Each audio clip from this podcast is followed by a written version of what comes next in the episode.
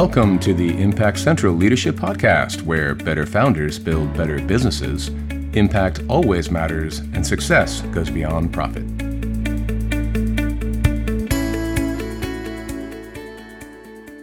Hey, SL, we're back for podcast number three.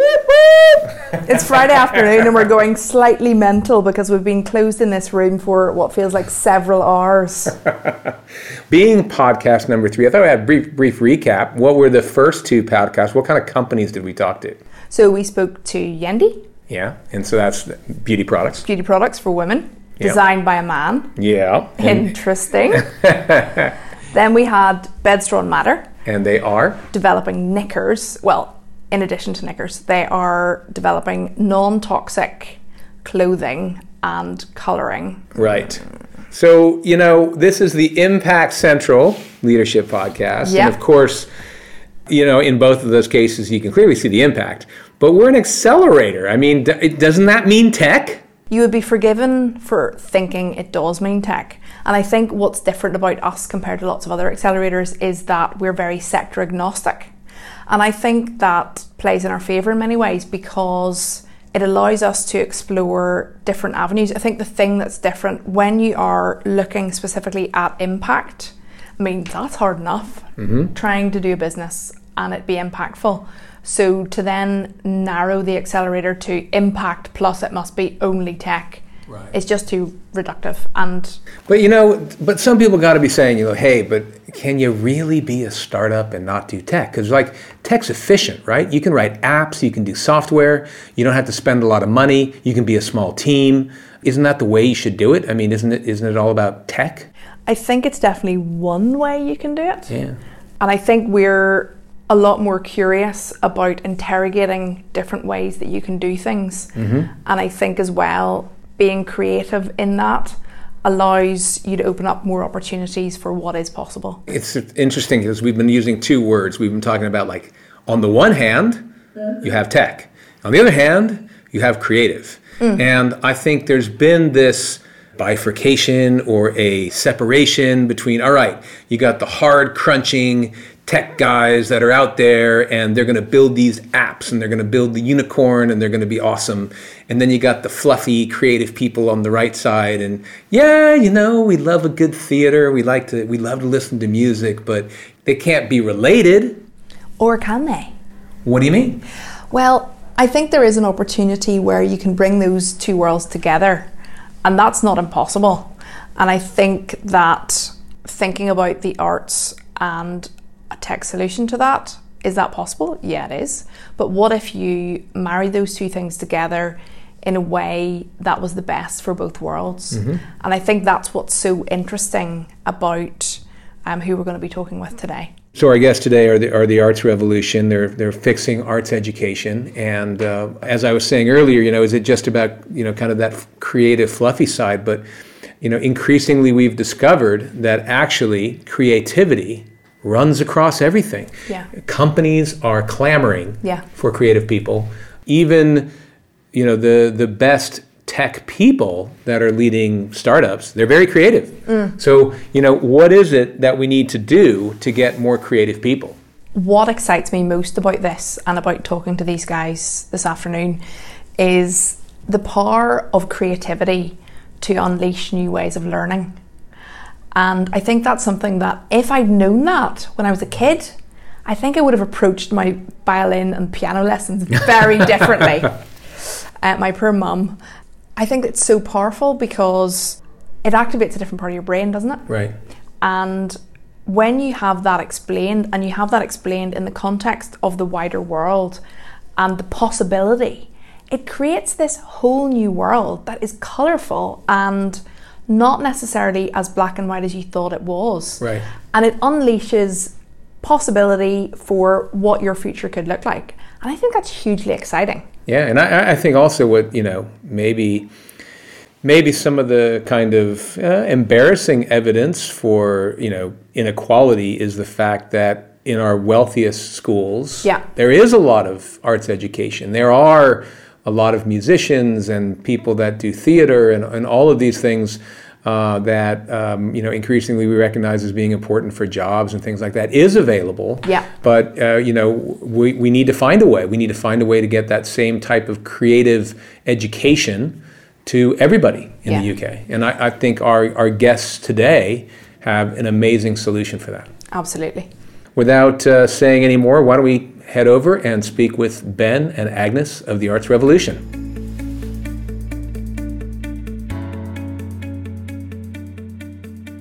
Welcome to the Impact Central Leadership Podcast, where we believe better founders build better startups. We have two exciting guests with us today. We have the Arts Revolution. And the founders of the Arts Revolution, we have Agnes Daniel and Ben Ashby. Welcome to the Hello. podcast. Hi. Welcome, guys. So great to have you here with us. Yeah, so great to be here. So I thought we'd just get right on into it because people are probably wondering what exactly is the Arts Revolution? Uh, the Arts Revolution is basically we're aiming to have a comprehensive arts offering to schools to basically make arts education accessible to everybody. So whether that be for schools that find it hard to afford a quality arts education or families that find it hard to afford a quality arts education, we're trying to level the playing field um, in a sustainable way and a good business way. And I think um, you know some people are going to say we're you know we're in some difficult times. Schools are going through some difficult funding. Is arts education really that important? Why should we focus on arts education? Lots of things are luxuries, but art's kind of, especially music, which is something that you know, both Ben and I are musicians. Arts and creativity really gives people. Um, it kind of uniquely gives people a sense of freedom, a sense of comfort. It's something that surrounds us all the time, and especially with children going through so many different changes in their lives at the moment, having that grounding and that opportunity to be creative is something that is incredibly important for mental health, all, all the things that surround that, community. Yeah, I also think that in um, in the society and the way that the economy is is developing, I mean, it's a well-known fact uh, and it's, it's very well documented uh, that music uh, has a profound effect on the development of a child's brain.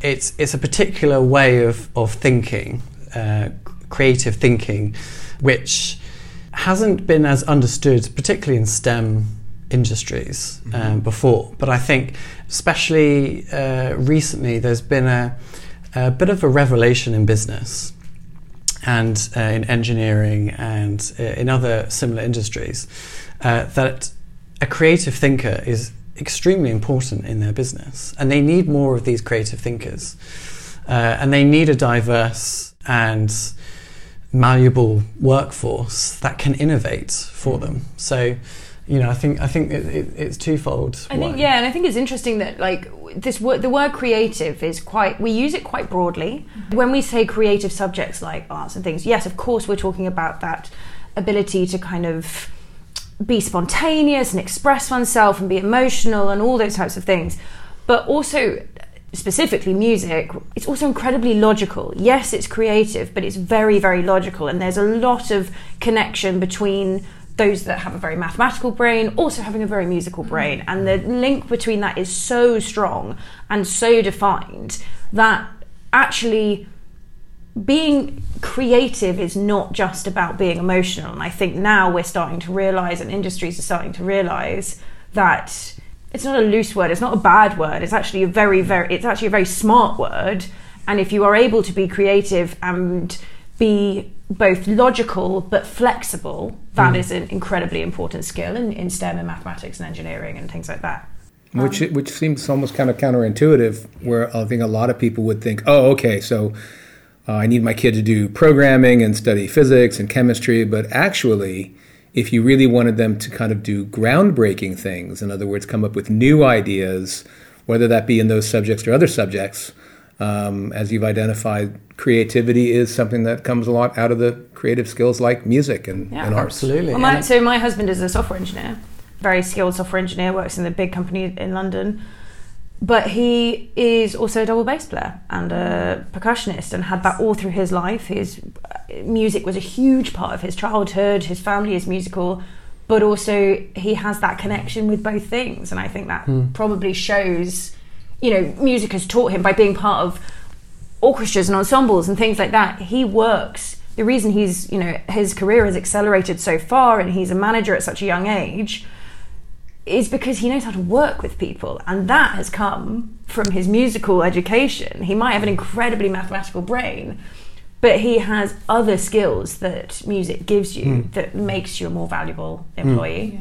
Can you tell us um, or share some case studies or examples of maybe young people that you've worked with that you've seen they have improved in their grades, for example, because of oh, definitely. the interaction that they've had. So I have a student um, who is now in his final year of school. He's um, approaching. He's just doing his university applications, and he started with me when he was in year three. So eight, turning nine very, very dyslexic boy, fiercely intelligent, very, very dyslexic, and really struggled at the start with the violin, but really had a kind of just innate love of music um, and really kind of took to it and was very passionate about it, but you know, struggled with some things like you know, rhythm and all those types of things.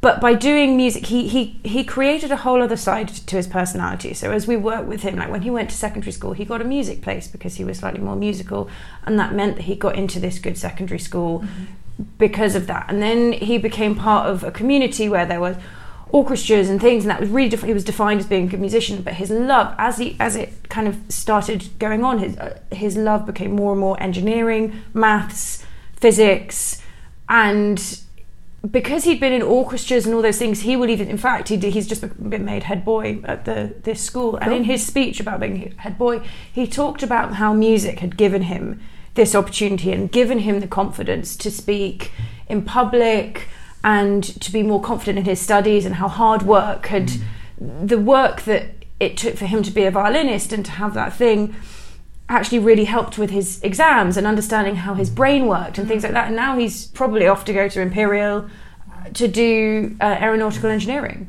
That's incredible. And that's amazing. And that's, you know, the, the thing to remember about what we do that I think is really important for people under, to understand is that it's such a valuable thing, but it's a slow burn. You, yeah. You've got to look at that kid that was eight year, years old is now 17, 18, mm-hmm. and he's doing incredible things. And music has definitely played a mm-hmm. really big part in that. But if you expect to see that impact after year one, yeah. you're missing yeah. the longer trajectory. And I think as well, you guys work across the span of all of the arts, so it's not just music, right?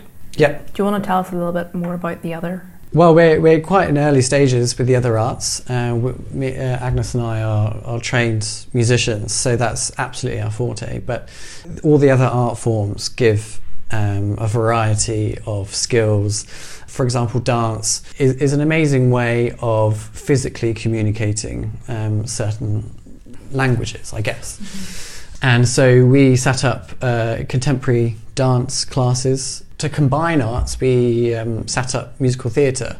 So we were able to teach um, the dance, the drama, and the music side um, for someone who wanted a bit more of a generalist overview of the three disciplines, but, but really wanted to get plugged in.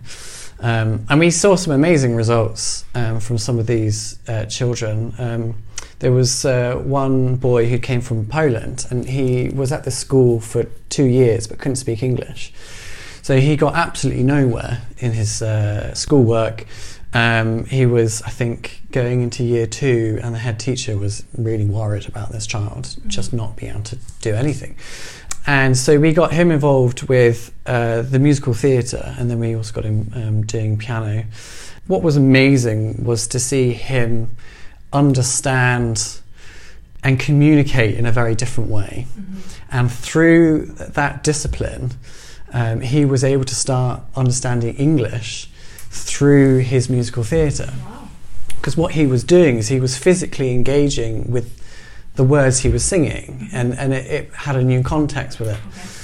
Uh, and so he was actually able to uh, improve his English language. And now, I mean, the, the, head teacher was astonished to see what one year could do, and, and uh, now his, his English is really taking off. I guess the challenge with some of the examples you guys have, have pointed out is that, of course, arts education has been massively scaled back. Uh, we don't have a lot of arts education. There's a real problem in, in the UK. Maybe you guys can tell us a little bit about um, you know the, the state of arts education and why uh, and, and what you guys are doing about it. It's quite sad to look at the stats. Um, ISM report that came out last year showed that um, music and arts had fallen by 26.7% in schools over on average, which is a, a huge drop. That's, uh, that's a quarter of people on those subjects now not learning. Yeah. Obviously, there's a profound effect. Now, there is, there is defunding in schools to some degree. What's interesting is to see the disproportionate hit towards creative subjects. Mm. because Um, also it's now been left to schools. I think the major change that has changed is that back, you know, 20, 30 years ago, it was much more of a kind of um, local collective thing, whereas now the, the whole responsibility has shifted to schools to deliver it, even if there's other on a local level, Yeah. yeah. yeah. and I think that comes with its own challenges because for creative subjects, music, dance, um, or even like uh, fine art or anything like that, they they require specialists. Mm. So uh, to really get a good education in those areas, you need someone who's who's trained specifically in those areas. Um, and it's a very different discipline to learning in the classroom, uh, of like maths or science, where you can follow a curriculum, use textbooks and, and, and all sorts, and, and go along as a class. Well, things like music are, are very specific to a person and how they respond, and that's why we we have a lot of focus on one to ones because that there's such a, a difference in how people progress in these subjects. So it's it's very difficult to put these into practice to to deliver it well in a school if you're left to your own devices to find and source these teachers who are usually freelancers and not through the normal teaching system. And how do you know if they're any good? I mean, you, you take a punt So this was the situation already six years ago, and, Yeah. and you started Pelican Music basically to attack that problem, right? Yeah, so I mean, I like both Ben and I went to Royal College of Music, um, and you know, I had to I had to get a job. So I started working for an agency. Very long story sh- short, I was put into this school um, that was local, and they basically, at 19 years old, put me in front of a whole class of year five, 30 children, and told, told me to teach them the violin with no training whatsoever. And I was like, this is nuts. And luckily, I come from a long line of musical teachers, women that do, have done music education. I watched my mother from a young age. Mm-hmm. I know how to do that. But, and so I did it well. And, and, you know, it was successful. The school liked me. But I was shocked to my core at who this agency was sending into schools and what had been delivered as because the school basically trusts someone that says I do music because they don't otherwise they're, they're asking someone else to provide them a quality. So the other music teacher that they had there teaching instrumental music was teaching violin cello piano guitar and he'd never ta- he didn't play the violin. And it was just horrifying to me that it was like how it's like having cowboy builders. And on another side they were also taking half my pay. So i was like "Uh, this is not for me. I, I can't i can't do this. I can't work in i can't have my name associated in that way. And the school i said i told the school that i was leaving this company and the school said well we'll, we'll leave the company too. We want you to stay and we want you to run the music or just do any music and have any music. And so i started doing some you know i started carrying on with what had been happening which was some group tuition. And i did that for about a year but it was so clear that it was failing the students that were there because you'd come and you'd get three children and they just learn completely differently. And you'd mm. have one child who was really struggling and then you'd have one child that was so able you failed both of them because you couldn't give them that that time. And i just thought i would rather teach 15 minutes than have three kids in a group for half an hour. I'd rather teach them for 15 minutes to have one-on-one time. So we changed that and i started hiring friends to do instruments that i couldn't do. Anyway fast forward to sort of three four years there we had 100 children learning mm. instrumental lessons which was amazing and they'd never had any music before we started orchestras we started choirs and then i thought I want to do more. I want to work with. I want to do this in other places. This is this is possible. Clearly, this was an outstanding school. You know, this mm. this was a, a school that there's a big waiting list to get into. This is, and if they were trusting people that were not great, there must be so many other schools that that's happening to. And I was right. So yeah, we started, um, and I stayed with that one school for the first year, and then second year we had four schools sign on straight away to do it, and then year on year, you know, once you have a reputation for doing it well, then then the challenge for us is to prove that we're not the charlatans. Right. Yeah. Um, Interesting. Because there are so many people not doing what we're doing. Actually, there aren't that many people doing what they're doing. There are lots of music services, but it's a kind of trust us. We know what we're doing, but actually, their staff are underpaid.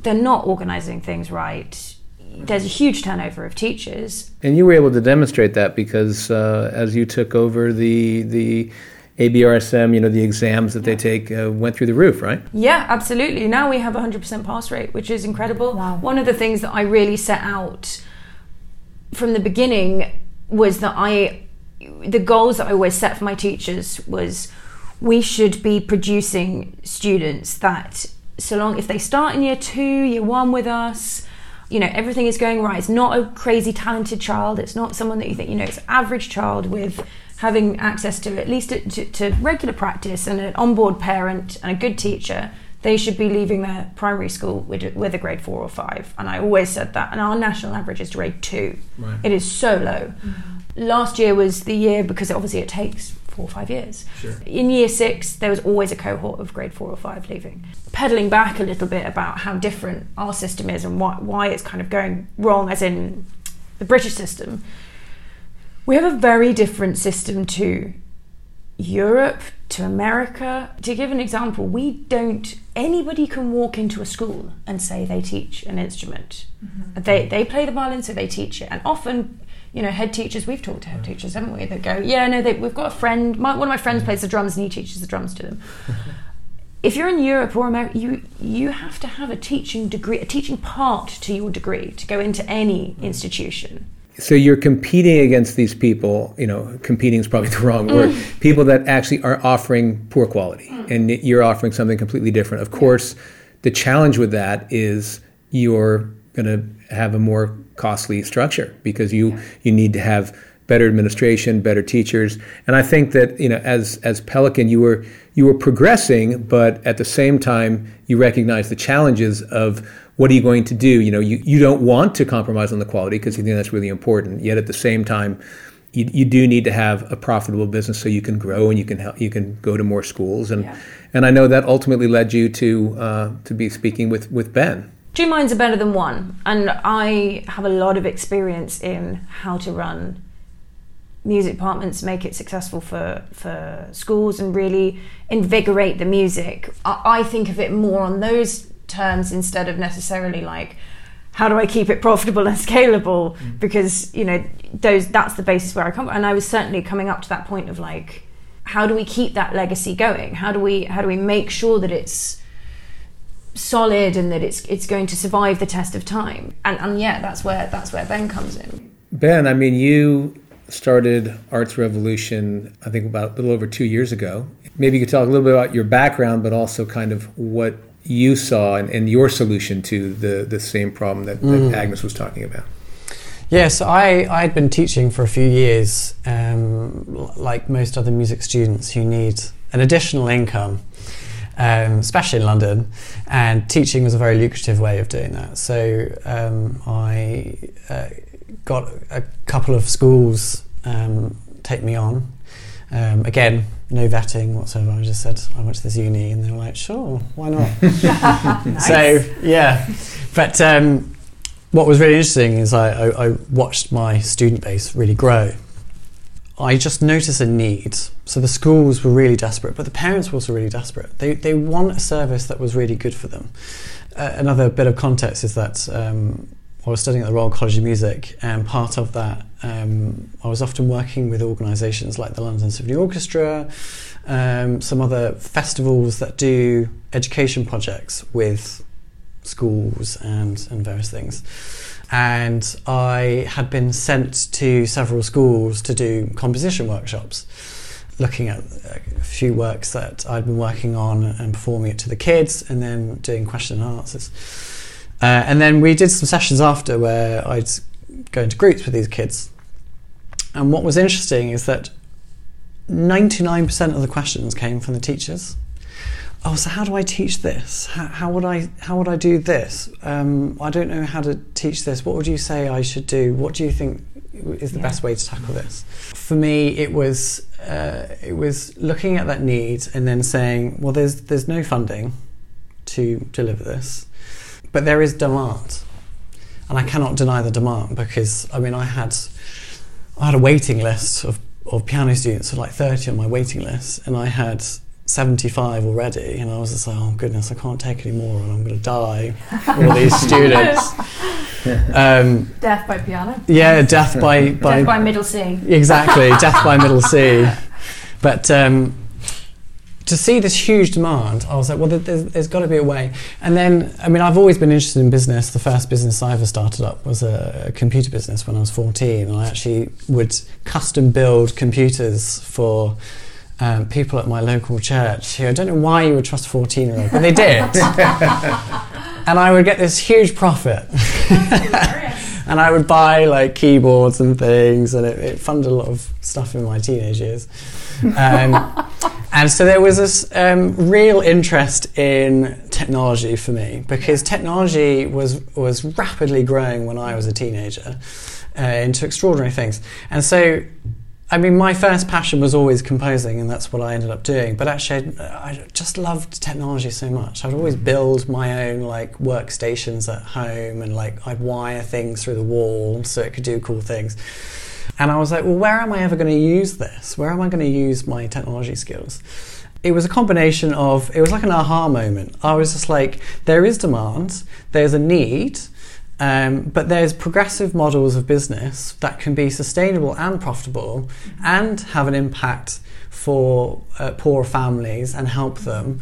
And technology is the driver on how you get that efficiency. Like you can grow those margins by um, by investing in technology that can automate tasks that usually take schools time up massively. Uh, and that's why they can't really afford to do it because it takes so much time and effort to schedule, to build, to uh, lesson plan, to then assess and reports, and, and you know, it endless what needs to be done. And it's just not viable for most people. But the demand is still there. There's there's willing customers. There's, the schools are willing to pay if you can you know if you can justify it. The parents want to pay. So here is a business that can be viable, that can have impact, that can be profitable, and can reinvest in itself. You just have to be really smart on how you do it. And I guess the exciting thing uh, last month, you guys merged your businesses, and uh, so in uh, you bring both uh, kind of uh, both things together. In that um, together you have uh, 20 schools that you're currently servicing, that you're currently offering services to, and you also have the platform that you're developing, which is uh, delivering even more, uh, I guess, service to to the parents and the teachers. it is a historical business. Like, you know, the music services and music education in schools has been going for eons. But the arts has not caught up with the technology wave in any sense of the word. Any of the arts, but like even how orchestras do their things or anything. Like none of them are ahead of the game. It's a bit like the NHS. You know, it's, it's a juggernaut that it's just kind of like it's got a bit of technology, but it's still kind of about 10 years behind. It doesn't have to deliver the actual end product, but it really helps deliver it better. You know, mm-hmm. it's not that we're suddenly what we're not going is we're a tech business that you know teaches people the violin via YouTube. That's not what we're doing. But what we are doing is revolutionizing how the arts are taught and making that possible by using technology to mm-hmm. do it to do it efficiently and to do it for everybody and go you can you know we can reach many many more demographics by the fact that we don't have to hire a new person every time we get two more schools because we've got our systems enough in place. We can use technology to help us. We can use technology just like by doing webinars or whatever or you know to seem personal to our customers without even though there are a thousand customers they still feel like they have a connection or they have a thing because we can use technology to our to our advantage and that they can feel like they're not this tiny, tiny, tiny customer in a in a big pond. And I know you know you we're talking about technology, and we're also in this really difficult time now where we're whether we're going into lockdown, we're in lockdown, or what that means for schools. Both of you, um, you know, we're we're looking at this because obviously you had run your businesses were running with schools prior to COVID, and then massive change. I mean, how how has that? How have you adapted? Yeah, it was it was a very sudden thing, and it was you know the decision was made. Let's close the schools, and so it's like I mean I think every school in the country panicked. Mm-hmm. What was great is that we'd already um, had been investing in um, getting our online video tool integrated into um, our scheduling, lesson planning, and, and, all of that. And it just so happened that that had been finished probably a week before lockdown. So we, we just messaged everyone being like, we're, we're reverting to virtual online lessons mm-hmm. um, at, until the schools reopen. Mm-hmm. That saved us because um, we were able to keep lessons going, we were able to keep our teachers employed and so now we're in a situation where schools are kind of back, but there's distancing. So we've got, I would say, 80% of our schools back. We have a few that are not back. We're running virtual lessons for them mm-hmm. um, because they just feel like they can't support teachers in. But the majority, you know, we invested a lot in having a safe and secure place for our teachers to go back because the reality is, yes, we can do an online provision, but it's not as good as the real thing and we only really had a 50% take up right. like it was one one in two parents just went yes or no. So you you were not getting the same even in the schools that we're running online you're not getting the same uptake. So ultimately it's better in person. Right. we've worked really really hard on how that's working. And actually half a term in it's been really successful. We actually haven't mm. touched wood. So far had many had any issues well, really. Yeah, let's put some numbers there though, because I think our, our listeners would be interested yeah. to hear. It's like, you know, we hear from the two of you who are both excellent, you know, professional musicians, able to obviously teach and some people are thinking, oh, okay, so you teach one student at a time. But actually, mm. how many lessons this year will Arts Revolution deliver, even in lockdown? Wow, so far we've scheduled 22,000 lessons for this year. Yeah. Uh, and we haven't done any advertising yet, so we are. and we haven't actually got all of our schools oh, properly yeah. back. So yeah. that is insanely yeah. awesome. It's great. Twenty-two thousand. yeah, and we're hoping to by January we're hoping to have about thirty thousand scheduled because we, have got more kids to onboard, a couple um, more schools, a couple more schools joining in January, and and this is under uh, a worst case scenario in many yeah. ways, right? Because uh, you know, as you say, you you, you do a combination of things because that's what we're doing nowadays. We're doing combinations of things, but ultimately, if you were not in any any type of a, a lockdown situation, there would be all kinds of other programs you could offer, right? Yeah, so we don't have any, obviously, we can't deliver any ensembles, any group things at all. You know, we looked at the ways we could do it, but just with the current bubble systems in schools, it's right. really, really complicated. Mm-hmm. But that is one of the things that, you know, is a huge part of what we do. It's a huge important part of our program. It goes hand in hand with one to one tuition mm-hmm. and we get really good margins from those things. So the fact that we have, you know,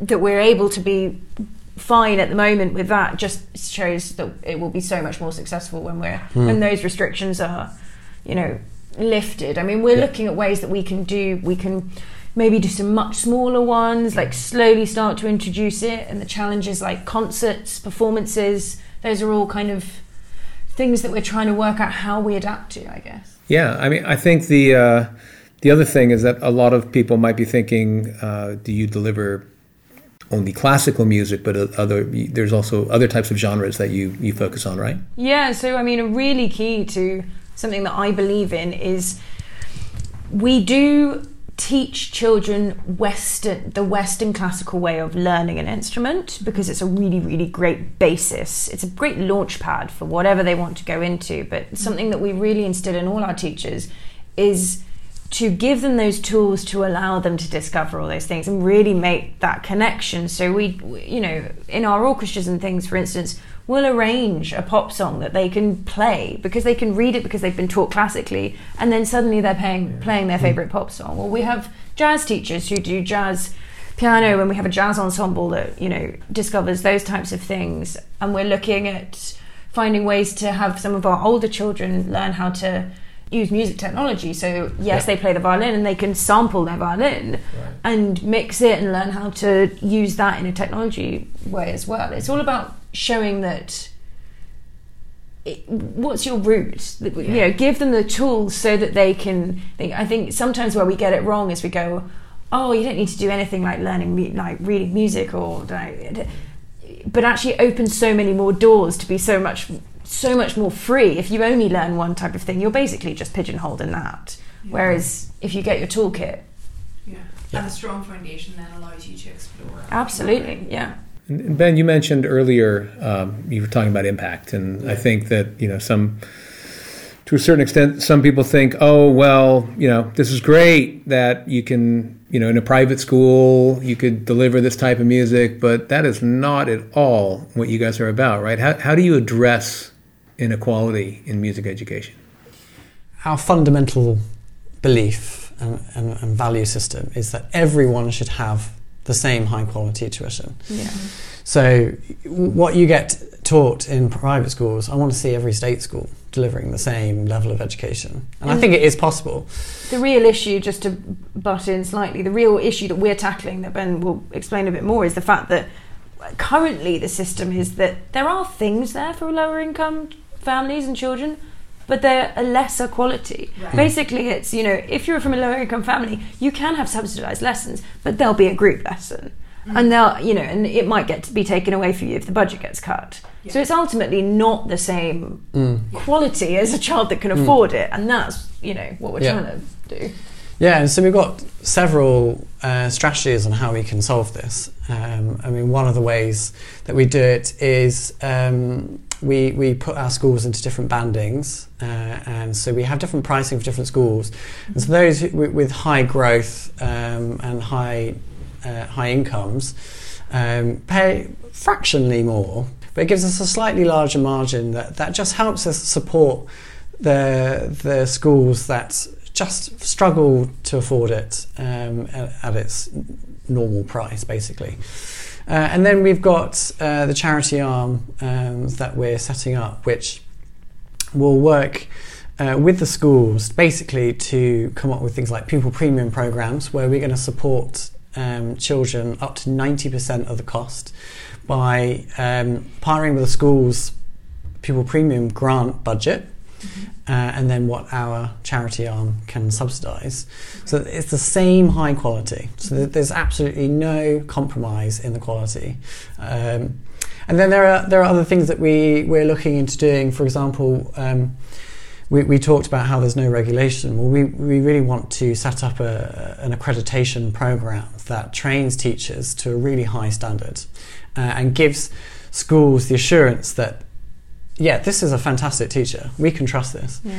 But part of that is that we can also use those training teachers yeah. to um, work with uh, families who probably couldn't otherwise afford it, mm-hmm. or schools who probably couldn't afford the full breadth of our programs, uh, and and we can give them a, a, platform to learn with someone absolutely smashing, mm-hmm. um, and we're giving that support to those teachers and and we're looking at all the strategies we can do that, that doesn't compromise quality but gives everyone the same chance. So maybe you can explain a little the, the charity arm. Mm. It's like, uh, how does that work exactly and how is it affiliated with the, the rest of the, the Yeah, so the, the charity arm is, um, is there basically to um, get grant funding, um, corporate donations um, and donations from people um, who care about the arts to uh, support schools who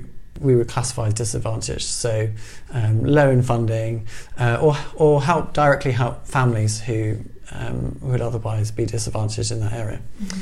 So the charity owns 25% of the company, okay. so that the uh, any profits that are made um, can go straight back into the, uh, what the charity uh, arm is doing and the work that they're doing.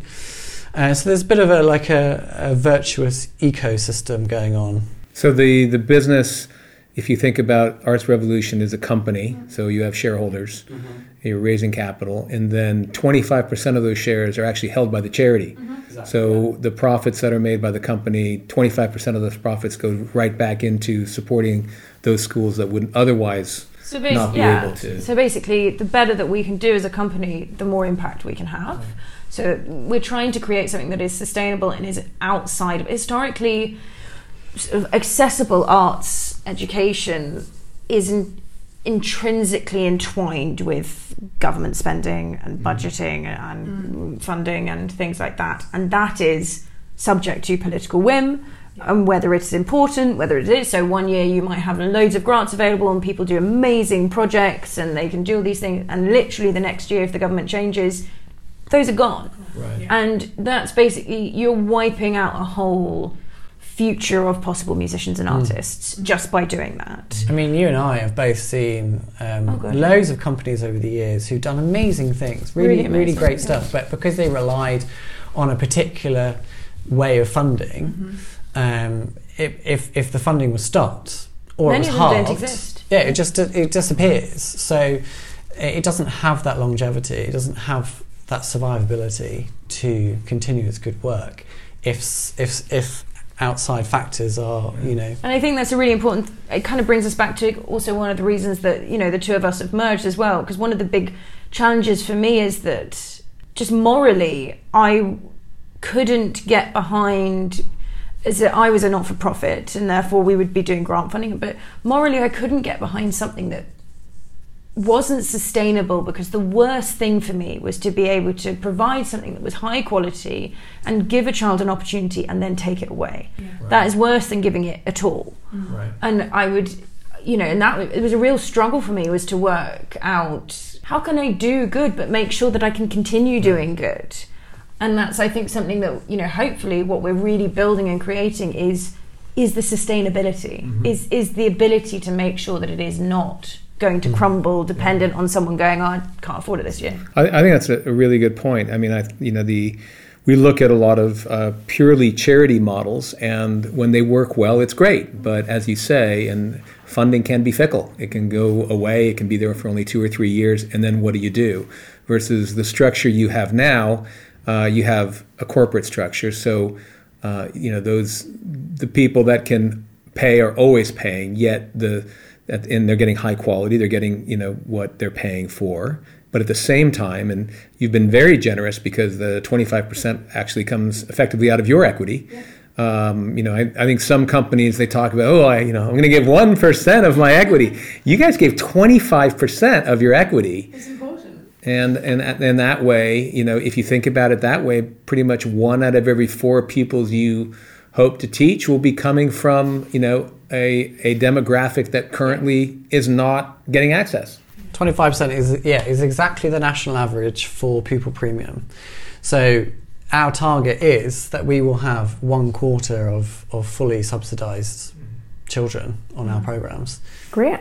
And to finish this off, we try and do a quick fire round. So we'll start with you first of all for this one, Ben. So can you tell us about a personal hurdle or challenge that you have had to overcome in life and what that's taught you and how that's maybe translated into business or what you're doing today? I think my complacency at school was one of the hardest things to overcome because I just wasn't really that interested in anything. I was interested in tech and the music, um, but I was fed this, um, I guess, lie by my school that you know you, you shouldn't aim too high. You shouldn't believe you can be successful. Like stay in your lane is essentially the message. So um, I had this dream of going to the Royal College of Music, and I was totally not equipped. But I had a dream, and so I applied to the Royal College of Music, to Royal Academy of Music, all of those, uh, and I got rejected outright in the most embarrassing ways Tell possible. Oh, awful! I remember one. uh, I went to Manchester for for one of my auditions, and he looked at it and he was like. What if I wanted bad Rachmaninoff? and I was like, oh, How old were you? how rude. Um, I was I was eighteen. Oh right. So and I uh, he just was he just threw it across the room and said, "No, I'm not interested." Um, How How did you come back from that? Well, it was pretty heartbreaking, really. But I guess my naivety was kind of like I could still make it, um, and I I messaged the head of the Royal College of Music composition department and I said I really want to come, and he was nice enough to invite me down and have a chat with me, mm-hmm. and he was just really straight talking with me. He was just like, um, I see potential. You have to find focus on how you can harness that potential. Uh, how about I put you in the Royal College of Music junior department for a while? And then you can go through some of that uh, training, uh, and then we'll we'll have another chat after. So I spent one year um, in absolute intense training, and I, I I submitted my composition. I'd written an orchestral piece, and um, amazingly, my local youth orchestra, Leicestershire Arts one, played it around Europe, France and Germany as part of their thing. Uh, and so I had an amazing recording uh, and I distributed it. And the difference in a year, I went from rejections everywhere and then I had full scholarships from every single audition that I went to. Wow. And the moral of the story is the moral of the story is you can do something if you work hard at it and if you believe that you you can do it. Like don't let people put you in a, in a lane yeah. and in a box. Agnes, what about you? Less than a year into starting Pelican, I became disabled and I ended up in a wheelchair. Um, I lost all most of my mobility and I've had multiple surgeries. Basically, it was literally before we onboarded formal schools. Um, and I was going in and out of surgery. I've had five different surgeries just on my legs, um, which would take me out for months. I was in a new relationship. Well, I, you know, we'd been together 18 months and we'd just moved in together. And suddenly I'd gone from this sort of independent woman to you know asking my boyfriend to shave my legs. It was it was really galling. Um, Sorry, yeah, but I mean seriously, and I think people at the time like it could have gone one of two ways. It really could have gone one of two ways, and you know people have always said, "Oh, you know, Agnes, I don't know how I don't know how you've done it. You're so strong," and I I think my business saved me mentally you know, you lose being in a wheelchair and having to have, ask people to do everything for you. Um, is incredibly humbling and you know I still go in and out and I still walk with a stick you go either one of two ways and by having a business and being passionate about it in the way that I was it is a reason to get up every day and it is a reason to carry on and to have to do something mm-hmm. and it means that the, the in a way the challenges of growing it and the hardship of growing a fledgling business is kind of put into context of your life as well. And I think what it's taught me is that resilience, but also I, am you know, still in that process of learning. I think, you know, being being a woman in business is one thing. That's hard in itself. Being a disabled woman in business is a whole other ball game. Mm-hmm.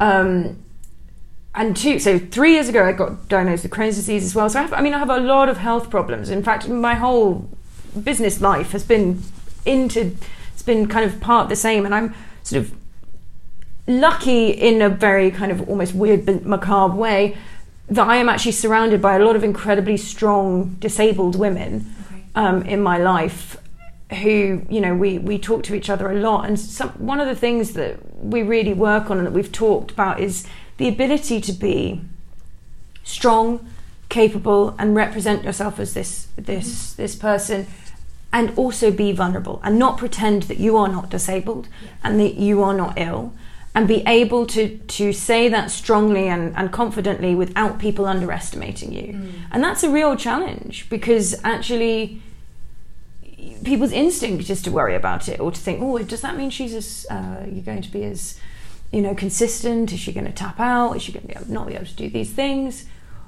but it's also not helpful to pretend that you're not that way. Yeah. So it's a constant, you know, and that's an evolving challenge for me, and I, I still do. You know, I'm I'm not better, but yeah. There's a saying that goes, you know, we impress with our strengths, but we connect with our vulnerabilities, mm. and I think that's something that what you've just said has just totally reminded me of that. Just quickly following on from that, mm. what very quickly, what one piece of advice would you give your younger self? I would say um, there isn't a right path I think that's a really important thing for young women as well. Is that I, in this country we're forced to make these life changing choices at like 14 years old, and we're told, you know, if you want to be a doctor, you better know it at 14 to get those right GCSEs and get yourself that way. And I see it in my students as well. And I remember like being so, I'm going to be a violinist. I'm going to be a violinist, and actually, you know, your life evolves along that way and, and these these experiences come and go and I had a lot of negative experiences but all those experiences like inform you and create who you're going to be and they're all even if they're negative they're they're actually really going to help you on the way Yeah. and that you can change your tact Yeah. you know you might not take science you can still go do something else you know Of course. Um, what's one thing that everybody could do to help you guys with Arts Revolution right now? Hmm. What action should they take? What lifestyle choice should they change? I would say um, don't always think you're right. So be be willing to hear other people's a perception of things, mm-hmm. and let that change your understanding. Because I think that will really help us in this mission as well. It'll help help you in poli- in these politically bizarre times. We're all in this together, and I think if we can learn from each other, like yeah. I think also allowing children to be passionate about about creativity. Allow them to be creative in all their subjects, just because they might not be focusing on their maths homework. Allow them to be creative with maths or science or whatever. Mm. It's not it's not a deviancy. It's it. it you know, there's. I, I think Yeah. bringing that in is, is something. Create pictures with your math formulas. I don't know. And then finally, what could everyone do right now in this very second to make the world a better place? one of the worst things in our society right now is that people it's just black and white. It's like mm. you're either right or you're wrong whatever side of the spectrum you're on. And if you don't if you like this person you i'm never going to talk to them. And if you don't like you have to if you can't discuss something you're uncomfortable you're part of the problem. Yeah. Hmm. Well, Agnes and Ben, it's been great talking to you. Hopefully, we can keep the conversation going. yeah So, Absolutely. And we're really looking forward to uh, hearing what happens with uh, with Arts Revolution as you kind of go to expand your offering, and also uh, the amazing plans you have uh, already that you're doing with uh, the current timings, but what you'll be able to do when uh, you have more access and students can can come and even get more of your offerings. Thank you so much. Well, thank you so much for having us, and yeah, really great to ch- uh, chat with you. Thanks for listening to this week's show. Don't forget to subscribe, rate, and review wherever you listen to podcasts. Why not tweet us at Impact Central UK and let us know what you'd like to hear on a future podcast? We look forward to welcoming you back next week as we discover why better founders build better businesses.